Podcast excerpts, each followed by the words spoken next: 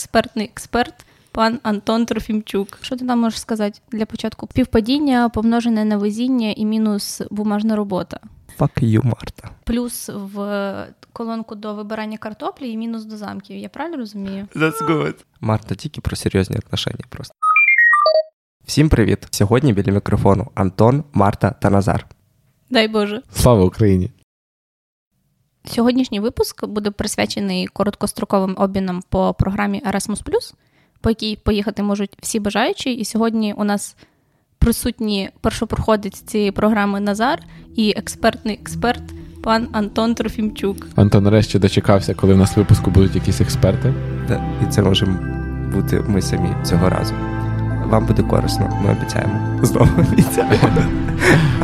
Е, і ще хотілося б сказати, що це перший випуск із серії випусків про закордон. Let's go.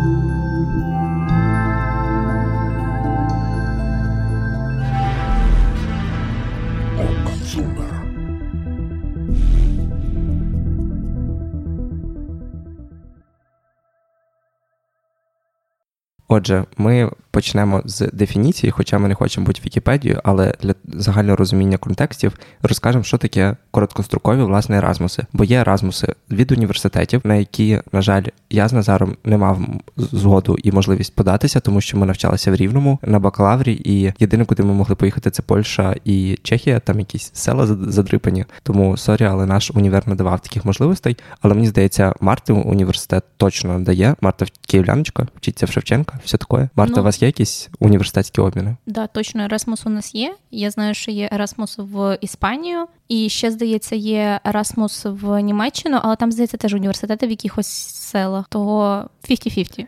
Ми за вас дуже раді, але не від цього серця, тому Сьогодні ми про це не будемо говорити. Ми говоримо про короткострокові обміни, де ви залежите лише від самого себе, не від організації, де ви працюєте, не від університету, а просто від себе і від вашої мотивації. Отже, що таке Erasmus? Це програма обміну студентів зазвичай або молоді, яка розрахована на їх мобільність. Тобто ви їдете в іншу країну, і як часто питають мене мої бабусі, дідусі, чи хтось приїжджає в Україну, приїжджають, але не на той самий період. Обмін власне тут односторонній, і там ви на певну тематику спілкуєтеся, розробляєте проект тривалістю від 5 до 21 дня з повним покриттям всіх ваших витрат, тобто транспорту, проживання та харчування на час проекту. В Еразмусі приймають участь європейські країни і країни східного партнерства, тобто Білорусь, Україна, Вірменія і ще кілька країн, які ви можете переглянути власне на сайті. Е, так склалося, що цього разу поїхали, поїхали Назари. Назар поїхав перший раз, власне. Е, в нього був перший досвід, а в мене був уже п'ятий чи четвертий, не пам'ятаю. І я збираюся на ще один. Сьогодні Марта буде власне інтерв'юеркою, яка буде нас розпитувати, що ж то таке, як жити і як це їсти. Марта. Дякую. Я думаю, ми почнемо з Назара, оскільки він. Е, їздив нещодавно, і це його перший досвід, і мені здається, про перший досвід слухати цікавіше, ніж про п'ятий чи шостий, як від Антона, але це ми послухаємо пізніше. Fuck you, Марта. Який ти добрий. Да, Дякую, Марта. Назар, як ти взагалі дізнався про Ерасмус? Як ти його знайшов? І взагалі, що тебе сподвигло податись на цей обмін. Знаєте, історія про те, як я взагалі дізнався про обмін і як заповнював на нього заявки, мені здається, цікавіше, ніж загалом весь мій обмін. Коротше, якогось дня, дякую, Антон, що ти смієшся, поки я розказую. Одного дня ми після бачати з Антоном, яку він мені викладає, сиділи в барчику, і десь уже при закритті, напевно, була вже десята, при тому, що ми мали йти ще далі щось випивати. Пише Сірий Дожнюк Антону. До речі, пише про те, чи не хоче він на обмін в Литву по Ерасмусу. Так як Антон нас вже дуже такий опитний їздун по обмінам. Він сказав, що в Литву не дуже поїде, і запропонував мою кандидатуру. Для мене це взагалі був шок, того що я таки не готовий, але я сказав, да, чому ні? Того що, типу, боятися буду потім. Мені не треба заповнити спочатку анкету. Це пиво сказало. Да, це сказало моє пиво в мені, але нічого. Пізніше ми вийшли з арки, і десь, напевно, я дібрався додому, напевно, тільки десь близько 12-ї ночі, при тому, що в 12-й вже був дедлайн подачі заяв. Сергій дуже просив мене, щоб я зробив це до 12-ї. Я такий, а, приїду там за півгодинки і заповню. У мене ж є Антон, який їздить на ці Ерасмуси не, да, мало не щотижня. По ітогу я приїхав, поки туди-сюди, в 12 я тільки сів це писати. Прошу Антона, щоб він мені допоміг.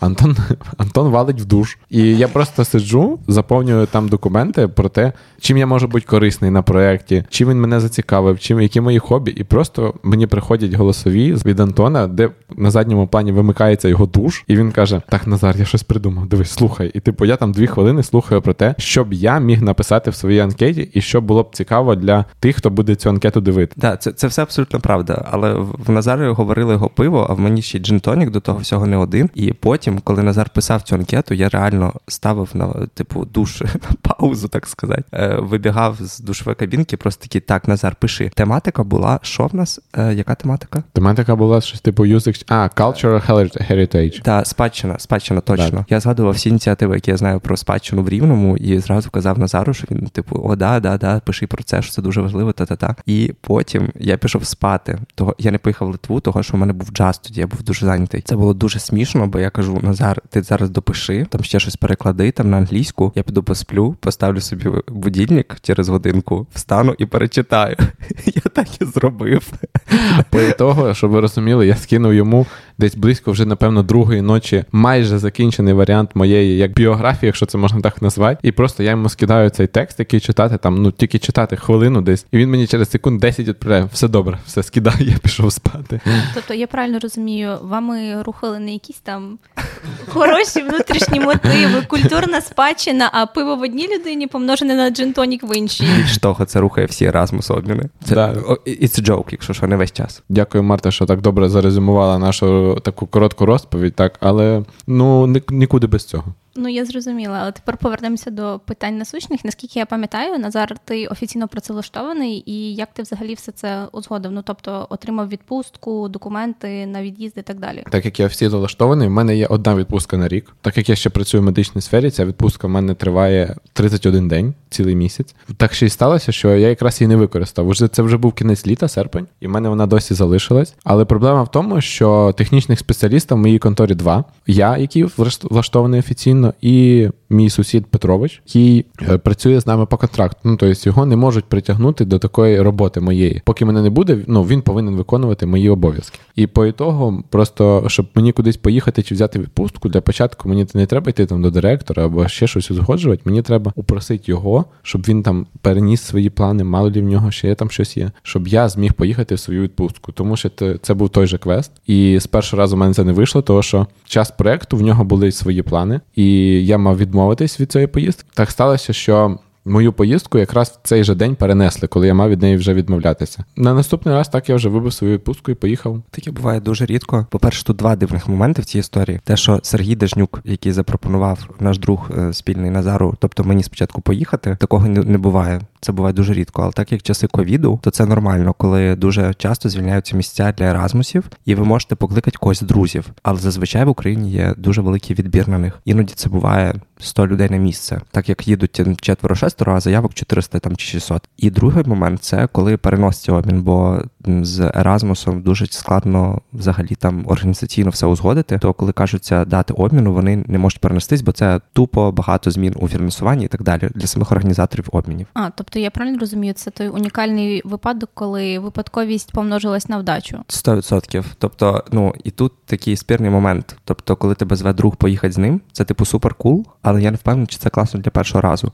Бо для першого разу, мені здається, ти маєш поїхати сам. І, власне, так склалося з, з Назаром, коли Сергій все-таки не зміг поїхати, Дежнюк теж, і він поїхав сам Назар. А, Ну, ми до цього вернемося далі. У мене є ще декілька питань. Я знаю, що програми обміну по Ерасмусу вони вимагають цілої купи документів, мотиваційних листів, сертифікатів по підтвердження інозем знання іноземної мови і так далі. Чи було так само при заповненні заявки на цей обмін, чи було навпаки легше? Що скажеш Назар? Справді це напевно найбільший плюс цих короткострокових обмінів від Erasmus, тому що все, що вам в ньому потрібно, це заповнити Google документ. Максимум це ще інтерв'ю в більшості ці інтерв'ю проводяться взагалі українською. Навіть не потрібно велике величезне знання англійської мови, тому що на основному на цих інтерв'ю питають у вас зацікавленість до теми обміну, на який ви їдете. Тому все, що вам треба, це заповнити Google Doc, в якому описати свою мотивацію і зацікавленість в конкретній темі, на яку ви їдете. Дивіться, я зараз прям відкрию якусь анкету і скажу, що там є. Ну там ім'я, прізвище, скільки вам років, ваша стать, потім ваша мотивація взяти участь у обміні, чого мають вибрати саме вас. Потім обов'язковий пункт це як ви будете розповсюджувати результати проекту у своїй країні. Тобто, зазвичай Після проекту Erasmus вимагає, щоб кожен учасник приїхав до себе в село, в місто, в країну і зробив там якусь або подію, або написав як мінімум пост у Фейсбуці про те, що було. Це їм треба для охоплення і для звітності. І рівень англійської, звісно, запитують. Але про це ми поговоримо пізніше, вже в кінці, коли ми будемо давати вам цінні лайфхаки, як класно заповнити анкету. А поки що там справді кожна анкета, це коли у вас вже є досвід, займає у вас ну близько години. Перше може зайняти десь близько там дня для того, щоб ви її класно розписали. Ага, До речі, тобто- да, я переб'ю тебе, Марта, вибач, я Нічого. поки ми об- обговорюємо ці, як податись на обмін, там як заповнити Google Doc і так далі. Якщо не помиляюсь, там не на правах реклами, але декілька років назад Антон писав якусь книжку про те, там як податись на обмін, як заповнити заявку і так далі, тому подібне. Скажи в двох словах, бо я взагалі не пам'ятаю, що там було, там скільки вона коштувала. Ой, це був мій бізнес-проект. Проєкт. Тоді ще був, до речі, проект. Ми з Ксенією Решетняк, це моя дуже хороша подруга, з якою ми теж багато об'їздили світу. е, Написали цілу книжечку на 200 сторінок, називалась Приву, і продавали її в інтернеті, типу як курс посібник для тих, хто хоче поїхати. Ми там зібрали кучу історій і так далі. Зараз вони вже там половина, напевно, більше не актуальні, але суть залишається суттю. І зараз, по суті, пізніше, в кінці випуску, я просто вам перескажу основні пункти, які там були зазначені. Так що да, вона продавалась за 350 гривень. Я тоді бажалів її купити. Да, але потім бізнес. все рівно просто стаєте кращим моїм другом, я за вас заповню анкети, ви їдете. Е, Окей, тобто я правильно розумію, насправді все це значно легше, не так страшно, як нам здається. Да, коли це університетська історія, то там, звісно, це страшніше. Ну, не настільки, що прям геть, але да, да, це все супер легко. Цьому то і величезний плюс, і чого ми вирішили зробити про це цілий випуск, щоб е, ті, хто нас слухають, а ми знаємо, що в більшості нас слухає молодь, щоб ви попробували, поїхали. Того що ну я ще далі трошки розкажу про те, що це мені було доволі страшно. Я там виходив з своєї зони комфорту і так далі, так як я да, не самий активний чувак. Зрозуміло, добре. А я б ще хотіла вернутися до теми. Антон казав, що ти мав їхати з Сережею Дижнюком, але поїхав сам. Були якісь страхи з цим пов'язані? Ти взагалі це був перший раз, коли ти їдеш сам за кордон, чи ні?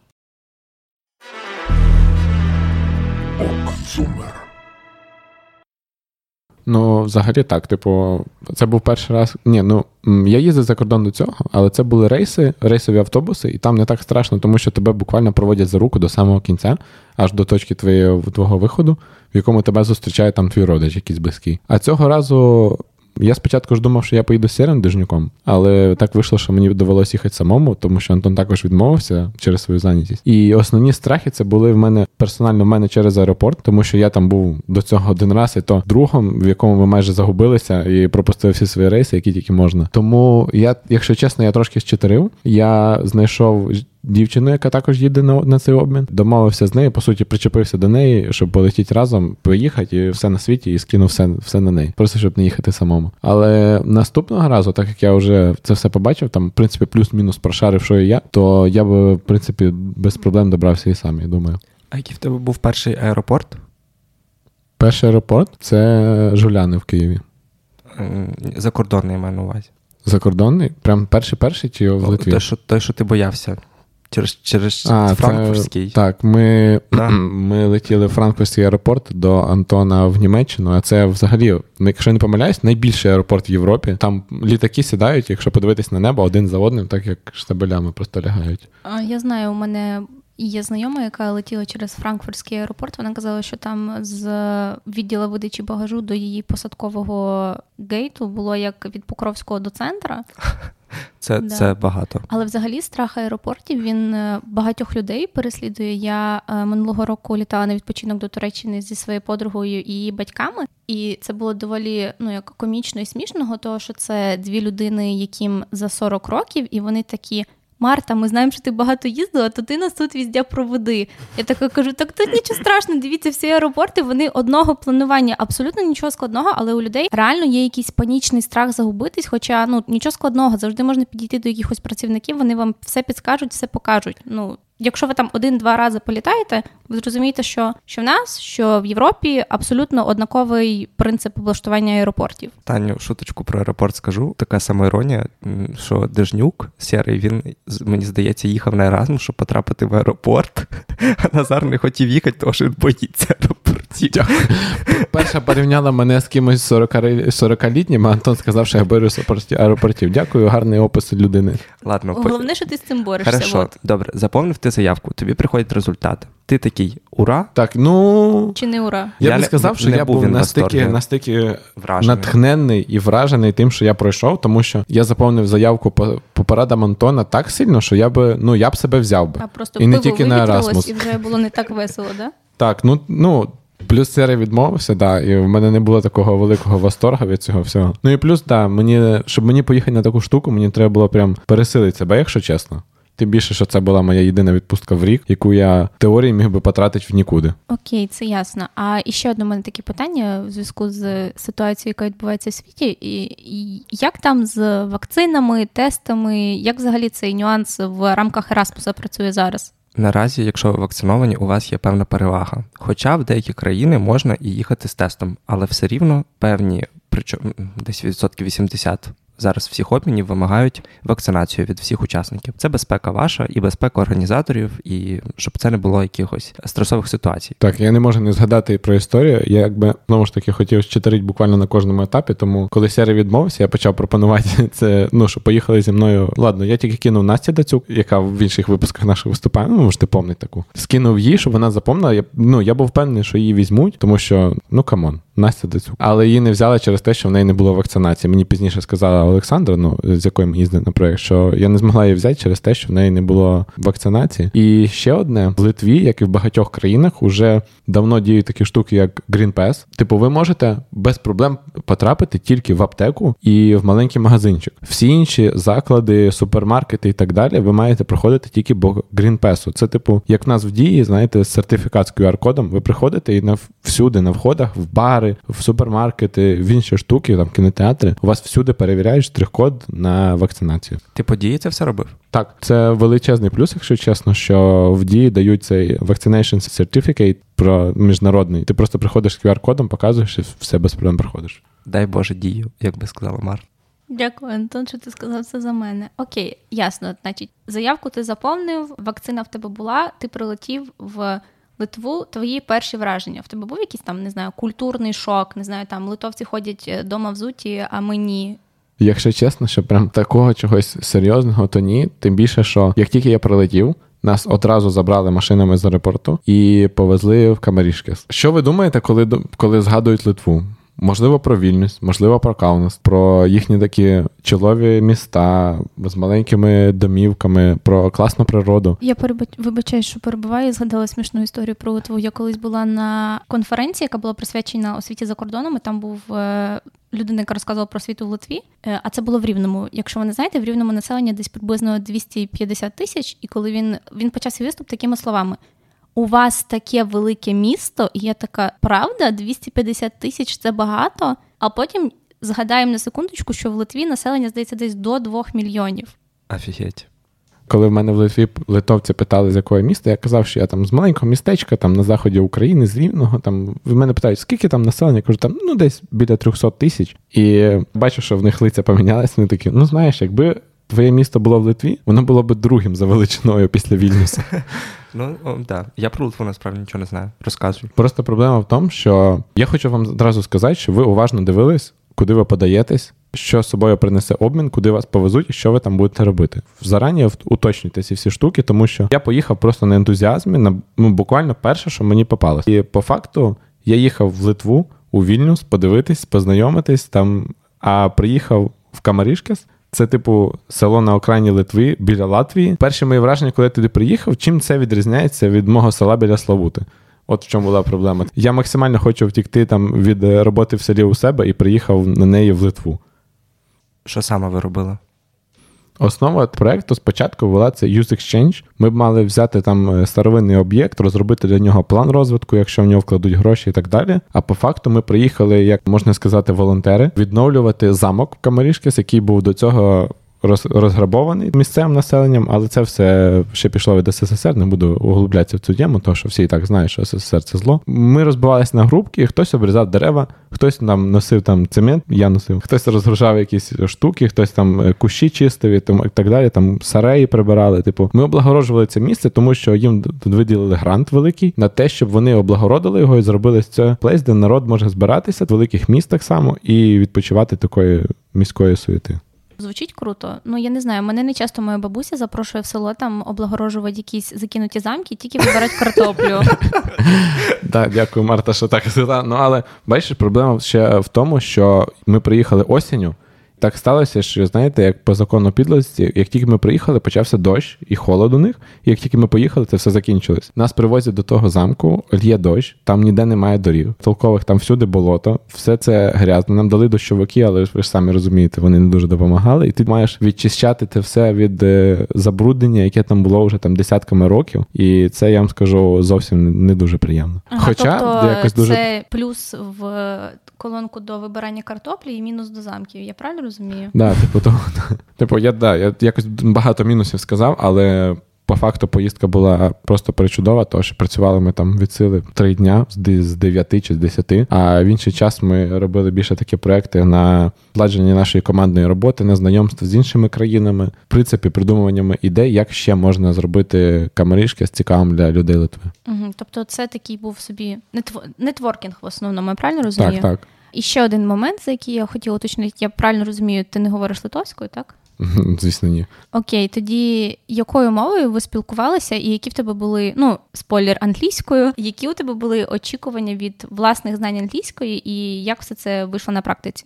Так як я да. Реаліст слеш песиміст, то я в принципі розумію, що буде доволі тяжко, так як практики англійської, як такої розмовної, я останній раз практикувався ще на другому курсі. Десь все було спочатку, все було досить погано, тому що Мені треба було пересилити спочатку себе, щоб взагалі порозмовляти з кимось, а потім пересилити себе, щоб згадати англійську і всі слова, які я тільки можу згадати. Були проблеми в тому, щоб коли ти розмовляєш, розмовляєш, і на якомусь посеред речення тупо зупиняєшся, тому що не можеш згадати, як бляха називається картопля англійською. І такі були проблеми так повсемісно в перші дні, але буквально за трохи знайомився. Да, іншу тему скажу, що на обміні були литовці, українці і італійці. Мало бути більше країн. Хорватія, мало бути Швеція, хтось такий Кіпр, Кіпр, Кіпр. Кіпріоти. Кіпріоти, як да, каже Антон. Так сталося, що приїхали тільки італійці, але менше з тим було дуже супорово. Коли зі всіма роззнайомився і втягнувся в англійську, ти якось на автоматі починаєш простіше, простіше розмовляти. Ти чуєш, як вони розмовляють, і сам починаєш вдаватися в цей процес. Всі твої знання з попередні, які ти колись взагалі вчив, хоча б в школі, то вони всі піднімаються наверх, і ти починаєш говорити прям дуже вільно. Тобто, все було не так погано. Скажу так, що я думаю, як і це в мене така ж проблема, як і в більшості. Я там все розумію, але сказати дуже тяжко. Тобто відсутність мовної практики проблема твоя і більшості. Так, я думаю, як і в більшості є така проблема, що серіали, там інтерфейс мої, мої комп'ютера, телефона, планшета, в мене там англійською. Серіали, фільми, мультфільми, анімешки, я дивлюся англійською мовою, читаю субтитри, але по факту на практиці це не дуже допомагає, тому що розмовної практики, як такої, в мене немає. Смішну історію можу розказати. Буквально в перший день, коли ми приїхали на вечір, ми з італійцями почали грати в гру два true і один false. Коли ти кажеш про себе якісь три факти. Один з них неправдивий, а два правдиві. Повинні відгадати, що з цього правда і що неправда. І один з фактів був про те, що у мене вдома є carrot. Carrot, якщо що з англійською, це морква. Типу, і коли я про це сказав. Я бачу, що їхні лиця буквально всіх дуже змінилися, що щось не то. Але я думаю, ну ладно, може, ну може не розуміють там чи ще щось. І по ходу гри, коли ми з ними розмовляли, вони все більше і більше дивувались, тому що в моєї моркви є ім'я. Вона живе в мене в клітці. Типу, да. вони прям були дуже в шокові. І просто під кінець, уже, коли я сказав, що цей факт правда, вони такі: стоп, стоп, стоп, чувак, давай розкажи нам детальніше, що значить, що значить взагалі, що в тебе є морква. І тут в мене такий, знаєте, п'ятисекундний ступор, коли я дивлюсь просто в небо і такі. а, parrot. Parrot — це папугай. І, типу, вони тоді всі такі, а, о бой. Типа, ми думали, що ти просто дуже дивний. Типу, такі, окей, в тебе є морква. That's good. Це хороше. Боже, це чудова історія. Фух. Да, але ну, мовне середовище, воно типу метрс, правда? І що ще важливо, коли ви приїжджаєте на проект, уже не перший. У мене проблема така з дитинства, що в всіх таборах ще десь перші два дня я тупо самий інтровертний чоловік в цій житті, мені здається, в цьому світі. Це звучить я, як найбільша брехня про Антона, знаю, якою коли-небудь знаю, чула цьому- він і інтровертний. В цьому і проблема. Я адаптуюся, мені треба час. Ти брехун, е, в цьому проблема. Ні, Марта. Токсик. Марта, тут я буду душити, не ти.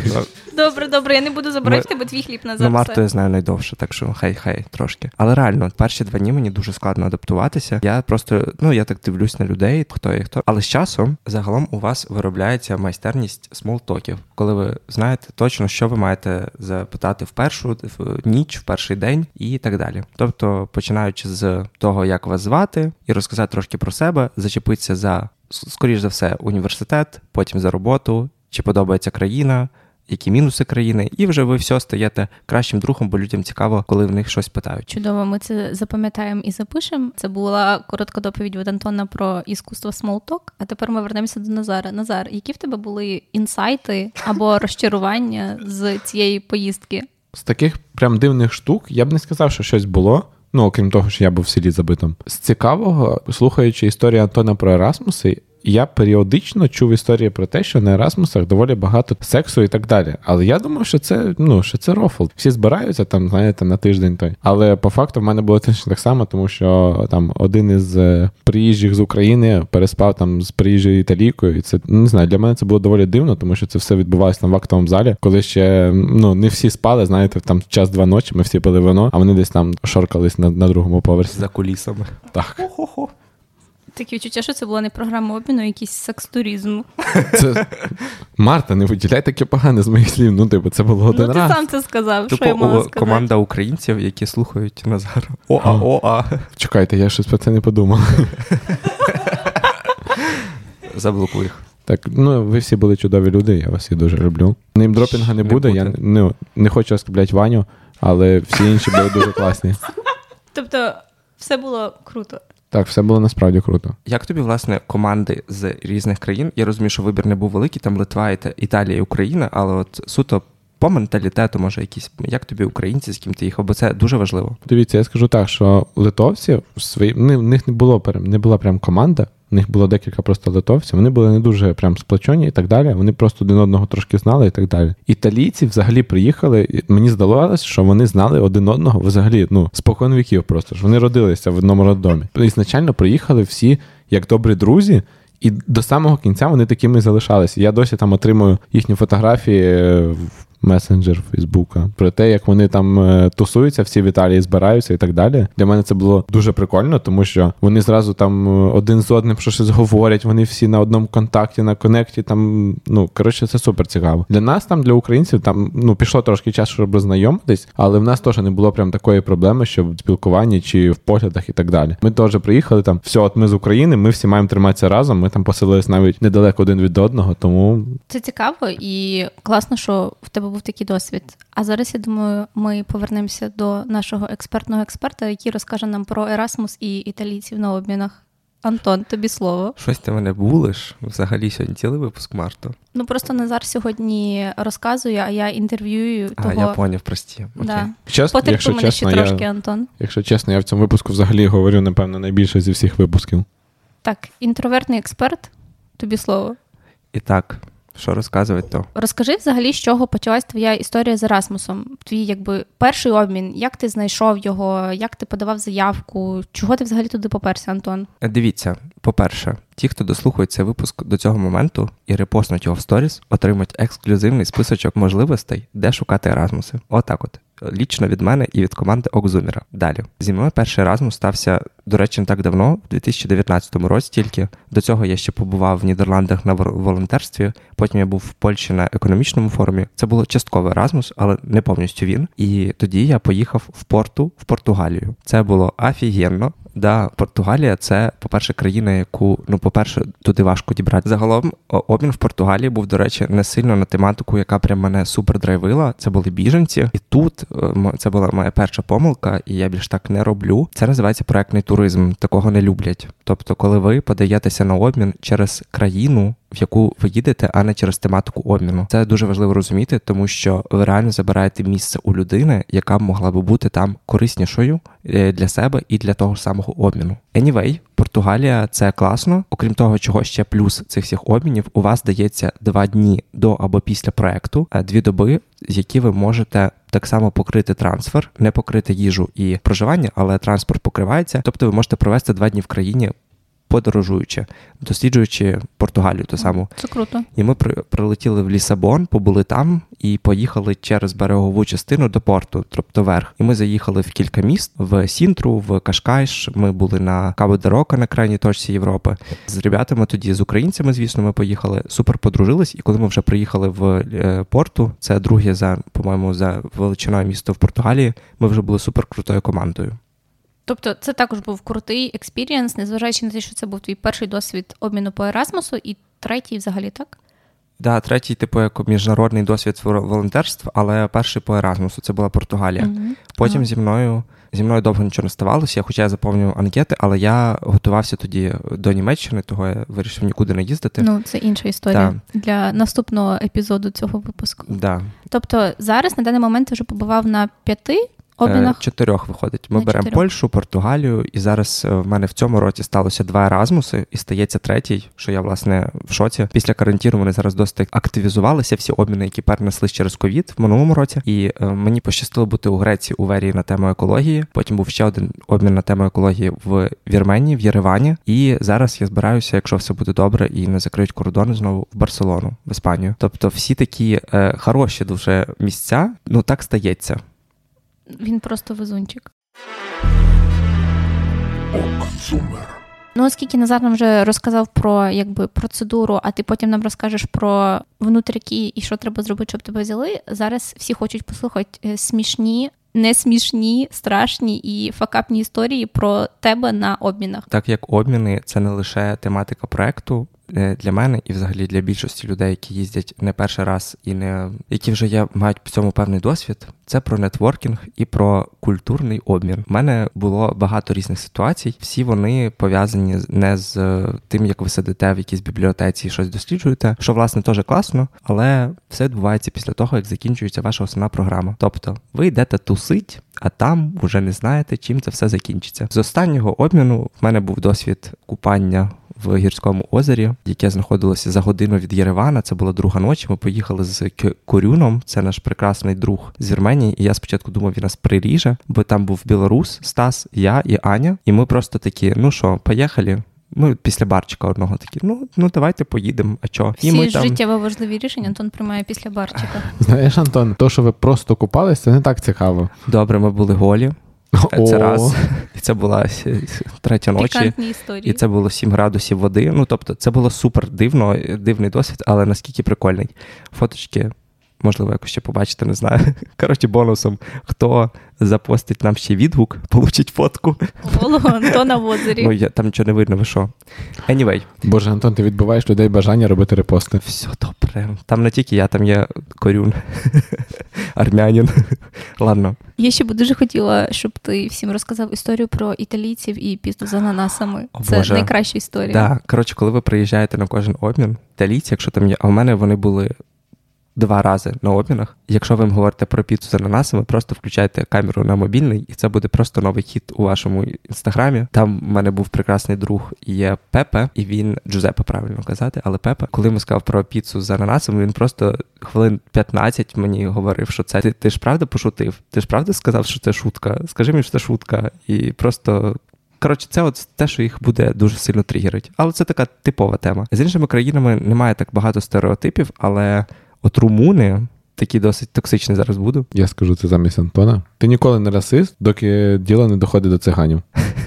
Я, я про це навіть не думав, що вони Почекайте, цигани. румуни не цигани. Власне, Виключи мікрофон собі.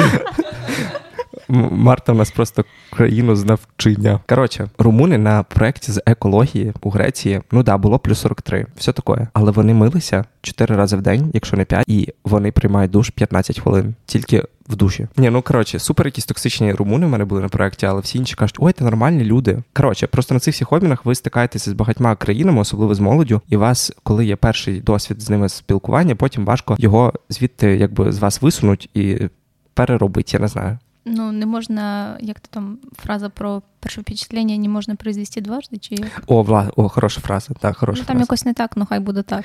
Да. Смішна історія це коли ми з Назаром власне були одночасно на обмінах, фактично, і я скидаю йому румтур, і він скидає мені румтур. Я живу в Єревані, фактично в центрі, в бутік готелі, в одному з кращих там Єреванів. У мене там суперкласний номер. А Назар скидає мені якусь церкву недостроєну. Ми Що там це було? їли, боже. Типу, Да, ну я бачив твій номер. У нас була просто кімнатка на трьох людей з дяжками майже біля пола. Це звучить ну погано, але це було насправді прикольно. Я йому скидаю про те, як я лежу в вишитих носочках, які нам там дали, того що пол прохладний, а він мені скидає про те, як він живе в якійсь суперготелі з all-inclusive і все так далі. Коли він мені розповідав про обміни. Чому я захотів на них поїхати? Бо я я очікував того, що було в нього, а не того, що було в мене. Да, але мені просто везе, бо я знаю людей, в яких бувають супержахливі еразмуси, і вони після них просто не їздять. Зазвичай це стосується, звісно, і умов проживання в тому числі. Тобто, якщо вони готові до якоїсь сраки, хоча я готовий майже завжди, то не їдьте. Ну, висновок слухайте Антона, але не слухайте.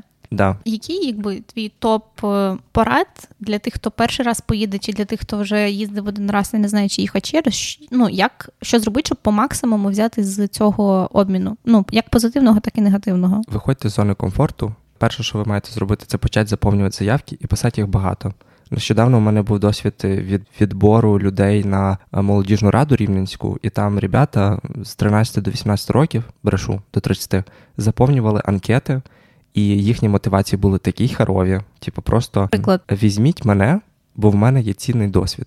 Це кінець, коли в мотивації ти маєш розписати реально якусь класну інфу цікаву про себе. Тобто, це буде тренувати ваші мотиваційні листи, які пригодяться вам на майбутньому, якщо ви будете працювати за кордоном там або навіть якісь цікаві компанії в Україні. Мотиваційні листи зараз в принципі всюди треба. О, це власне. Потім ваша англійська покращиться, тобто говоріть багато, говоріть з помилками, комунікуйте з людьми.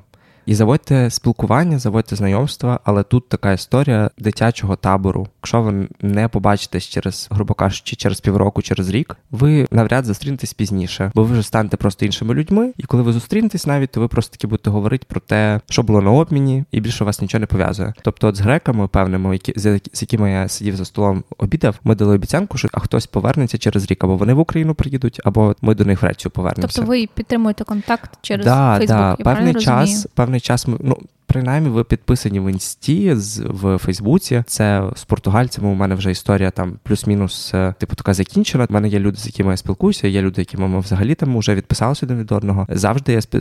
точно підтримую зв'язок з українськими командами, бо в мене ні разу не було такого, щоб в мене були якісь жахливі люди. Дуже добре попадалися ребятки. Я знаю, що вони будуть корисні мені, або я їм буду корисний в майбутньому, просто навіть спілкуванні, в мемах і так далі. От грецька команда і от вірменська останні прям супер прикольні. Хоча і португальці, це от я їздив в Київ недавно, я знову бачився з ними. Це вже правда куча років пройшло, грубо кажучи, три роки, але все рівно ми спілкуємося. Ну тобто, це можливість завести дружбу, яка буде Однозначно. тривати все життя. Та того, що ви за 7 днів, за 7-10 днів ви стаєте супервеликою сім'єю, бо у вас нема вибору, бо ви нікуди не втічете. Вам треба якось взаємодіяти з тими людьми. Плюс на Еразмусах є така штука, як інтеркультурний вечір, коли ви презентуєте свою країну, і від цього від цього нічого не залежить, але класно, коли люди дізнаються щось про Україну. І це ваша ще одна місія на Еразмусах розказувати, що в Україні ми не спілкуємося російською мовою, що ми да, це правда, що ми віддалені від Росії, і це правда, що в нас є культура і музика, і все на світі. Якщо чесно, в мене так, в мене є точно та історія якраз про цю тему. Один вечір я розказував буквально кільком італійцям. Я потратив на це весь свій вечір, щоб розповісти. Тому що ну спочатку вони приїхали такі: о,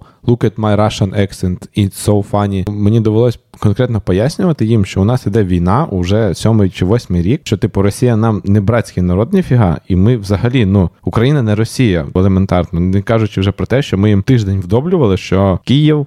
Це Київ над Київ. На твоїх плечах якби лежить така невидима ноша про те, що Місія. ти маєш, якби да, хоч комусь розповісти про те, що, що ми не Росія, що у нас війна, там що ну всякі такі штуки. Тому що більшість із тих, кого хто приїхав на обмін з Італії, вони навіть ну вони просто не знали про те, що у нас іде війна, і що ми взагалі не братський народ, і що ми різні країни. Мені здається, це дуже класно, того що ну от навіть якщо взяти цю історію з Антоном італійцями і піцею з ананасами, це така ну фанова історія. А якщо взяти і говорити про щось більш серйозне, то коли тобі людина, яка є представником цієї нації, розкаже, що от так і так, що ми ведемо війну з цією країною, і що ми взагалі абсолютно дві різні нації з різними мовами, історіями, бекграундом, культурою і так далі, то це якби більш глибоке враження складає, ніж якісь там новини. От, власне, у мене на обміні останньому в Вірменії були білоруси, і я був такий щасливий з ними мати змогу спілкуватися, бо вони розказали мені дуже багато інформації про їхню країну, як там зараз все в Білорусі відбувається. Це було прям. Дуже цікаво дізнатися всі інсайти, що це правда, що багато людей там сидять, і що їх можуть вигнати з універа. Вони там живуть бідняшки, що навіть не можуть взяти вишиванку з собою на той самий культурний е, культурний вечір. Тобто вони, до речі, можуть навіть слухати наш подкаст, бо їм українською було зручніше, щоб я з ними говорив, ніж російською. Чи то моя російська така погана, чи то їм просто українська ближче. Це класно, звісно, нічого не скажеш. І мені здається, це круто, що на тому в тому плані, що зараз про ну, якщо ми говоримо про Білорусі, білорусів, е, мало новин про те, що взагалі відбувається всередині Та вони країни. закриті повністю. В них от єдине, куди можна виїхати, це Росія. Вірменія і ще, по-моєму, щось. Тобто спілкування з представниками певних країн це для вас реально як ну джерело найбільш достовірної інформації, може бути, якби вже потихеньку завершуючи цей наш випуск, які би великі висновки ти для себе виніс зі всіх своїх обмінів, які б ти хотів донести до інших людей, і чому в чому власне полягає важливість обмінів, ну крім всього того, про що ми вже проговорили. Якщо можна, я швидко стрибну перед Антоном. Для себе висновок я зробив такий, що варто поїхати на обмін, щоб у вас, як мінімум, залишились позитивні враження. Ну, нехай негативні. Інколи можуть бути сам одразу після проекту, але як ви знаєте, пам'ять працює так, що з часом негативні всі наші спогади тупо стараються і залишається тільки позитив. Тому я рекомендую, буквально настирливо рекомендую всім з'їздити в таку штуку, хоча б раз, хоча б. Ладно, хоча б попробувати подати заявку для того, щоб ви знали, як це робиться, і з'їздити таку штуку, щоб мати якийсь досвід. Антон, а ти Плюс що скажеш? безкоштовно з'їздити за кордон. Ну хто б не хотів. Твої основні великі висновки, які ти зробив за всі ці 4 чи 5 обмінів, що ти був, крім того, що про що ми вже говорили. На кожному обміні ви будете. Відкривати для себе, по-перше, інших людей, по-друге, себе, бо ви будете іноді в стресових ситуаціях, не дуже приємних, дуже цікавих, і це завжди крутий досвід для того, щоб вийти з своєї зони комфорту, побачити щось нове, познайомитися з крутими е, різними абсолютно людьми. Завжди після обміну ви приїжджаєте з масою історій, класними фотками, заряжені працювати і робити далі. Просто будьте обережні, щоб це не стало для вас наркотиком. Бо коли всього забагато, то не здраво.